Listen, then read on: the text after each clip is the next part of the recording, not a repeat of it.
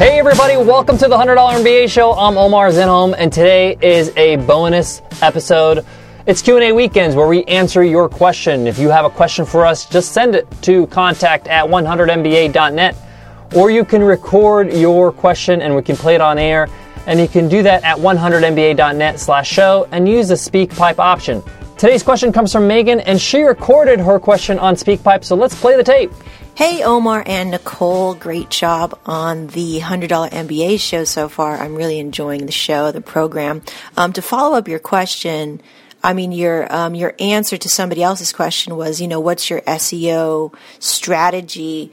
Um, and you said, you know, I, I guest I guest blog or I guest post like freaking everywhere, more dozens, dozens, dozens. So I wanted to ask you like what is your guest posting strategy? How does one even begin to do that? I've I've read a lot of guides and I've asked some people. Um, and why is it like whenever I feel like um, I sit down to write a guest blog, like I still don't feel like I'm bringing it. Like I still don't feel like it's worth it. Like this is worth a guest post and uh, do you ever deal with like thoughts like that? Anyway yeah that would be really cool if you could answer um, this question and uh, share your guest posting guest blogging strategies or how you even begin or what's your process. And do you run into any of those self-doubting uh, you know thoughts about guest posting and what is worth it for the host blog? Anyway thanks so much. Um, keep rocking. We'll see ya Thank you for your question, Megan, and thanks for listening to the $100 MBA show and being such an awesome listener and subscriber to our show. All right, guest posting. Let's get into this. You first talk about, you know, the self-doubt that you have about writing for somebody else, and then you talk about the process of guest posting. How do you go about it? How do you do it? So first, let's address the doubt issue. There's something that I like to remind myself of, and that's doubt is a waste of time it's an absolute waste of time. And it's actually a huge waste of energy as well because doubt causes stress and it makes you feel tired. And it's really, really a bad thing to do to yourself. I often remind myself when I have these doubtful thoughts, like, you know, am I good enough and all that, that, hey, doubt is a waste of time and energy. I just need to go ahead and do it. I stop myself before the thoughts start to really take over. I know this sounds kind of like meta and a little bit, you know, self-helpy, but it really helps, you know, because doubt is really a killer. I stand for something, I believe in something, and I'm just going to share it. And those who resonate with it, great.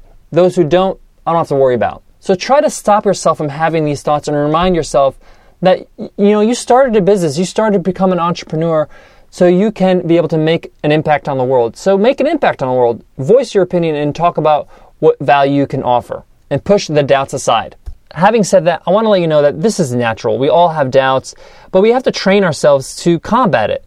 A good entrepreneur, when they're faced with doubts, they get excited and they say, Oh, now I'm going to prove it to myself that I can do it, that this will be successful. So you have to, it takes some training, it takes some time, but you know, you'll get there. So don't worry about it too much. So guest posting, what is our process? What do I do when I guest post?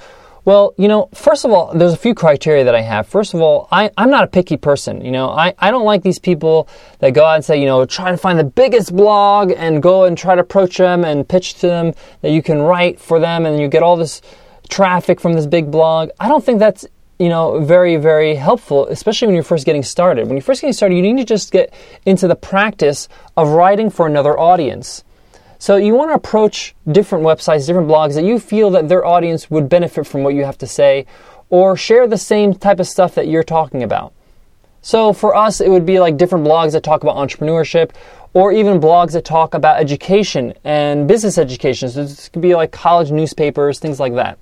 It doesn't matter how much traffic the site gets. Even if they get 100 readers a day or 100 visits a day, it doesn't matter.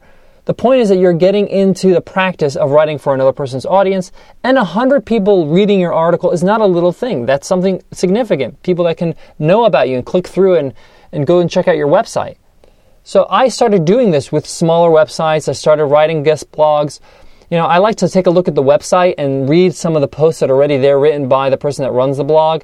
I like to read the comments if there are comments on the posts and find out what the readers are interested in, what they're struggling with, what are some things they're asking the uh, person that writes the blog or writes the articles. And I like to cater uh, the message to them. I want to make sure it resonates with them strongly Because the stronger it resonates with them, the stronger they're going to feel connected to me and they're going to want to know more about me. So I really study the website, study the blog that I'm going to approach to write for. This is even before I even speak to the blog owner or the blog person runs the blog. You know, I, I just go ahead and study the blog. Once I do that, I actually write a whole blog post. I write it before even approaching them. I write the whole thing 500, 1,000 words, 1,500, whatever it is. I write the blog post fully written out. If I'm going to throw images in there or videos or links, I do the whole thing as if I'm submitting it. Then I approach and email them. And I, you know, I, I find the contact, I email them and say, hey, so and so, I'm really interested in writing for your blog. I love your audience. You're doing great things here with this blog. You know, and this is what I'd like to contribute. I've attached a completed post that I would like you to take a look at and would love for you to be able to publish it on your website. Once you have a completed post, it's a lot easier for them to say yes because they have the content in front of them. They can read through it and say, oh, this is good, valuable information. I could just post this for tomorrow. I could post this for next week. I have a gap in my publishing schedule. This person's really helped me out. It's a lot easier for them to approve it when they have it already. So you might be saying, well, what if I write it all and then they don't like it and they say, no, no, thank you. I, I, and I wrote this perfectly custom made, you know, post for that audience. That's fine. It's okay. That happened to me plenty of times. And what I do is I take that article and I, I edit it a bit for my audience and I publish it on my blog. So it's not gone to waste. It's still great content I just adjust it to be applicable to my audience as a quick edit, and then I post it on my blog, so it goes to good use. Some while back, I started guest blogging for Entrepreneur on Fire. Uh, this is a great blog and podcast if you haven't checked it out. John Lee Dumas and Kate Erickson run this uh, business and website. So I approached Kate, who's the content manager over there at uh, Entrepreneur on Fire. I said, Hey, Kate, I would like to guest post for you guys.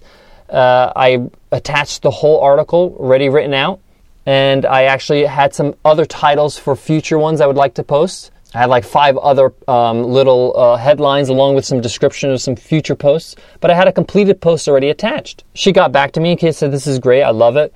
Um, I would love to publish it. And hey, would you like to publish the rest of these titles in the coming weeks?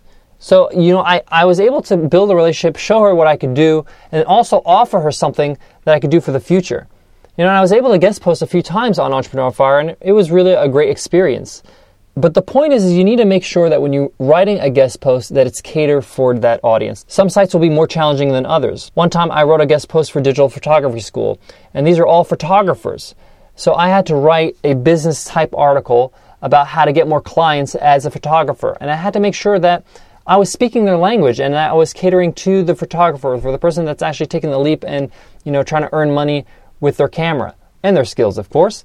And often artists really kind of shun away from the business world because you know they're they're more creative and not all of them, but you know I had to be sensitive to that to make sure that my article was not overly business and overly intimidating. So as you start creating guest posts for other blogs, you'll get the knack of it. But just get started. Don't be picky. Start with some blogs that you feel you know that would appreciate some guest posts. Don't worry about the traffic or anything like that, and work your way up. This could take months, take years. It's okay because you're putting great content out there and you're getting the practice of creating great content. The last thing I want to leave you with is that Kate Erickson from Entrepreneur on Fire has a podcast called Kate's Take. And episode 23 talks about how to request a guest post and get accepted. It's a great episode. It's only 13 minutes, so check it out. All right, guys, thank you so much for listening to the 100 MBA show. Again, if you guys have questions, please send them over to contact at 100mba.net or you can speak it and record it and we'll play it on air at 100mba.net slash show and choose the SpeakPipe option. Guys, if you have any suggestions about the show or want to leave a comment or send us a note, you can email us at contact at 100mba.net. All right, guys, I'll check you in the next episode. Take care.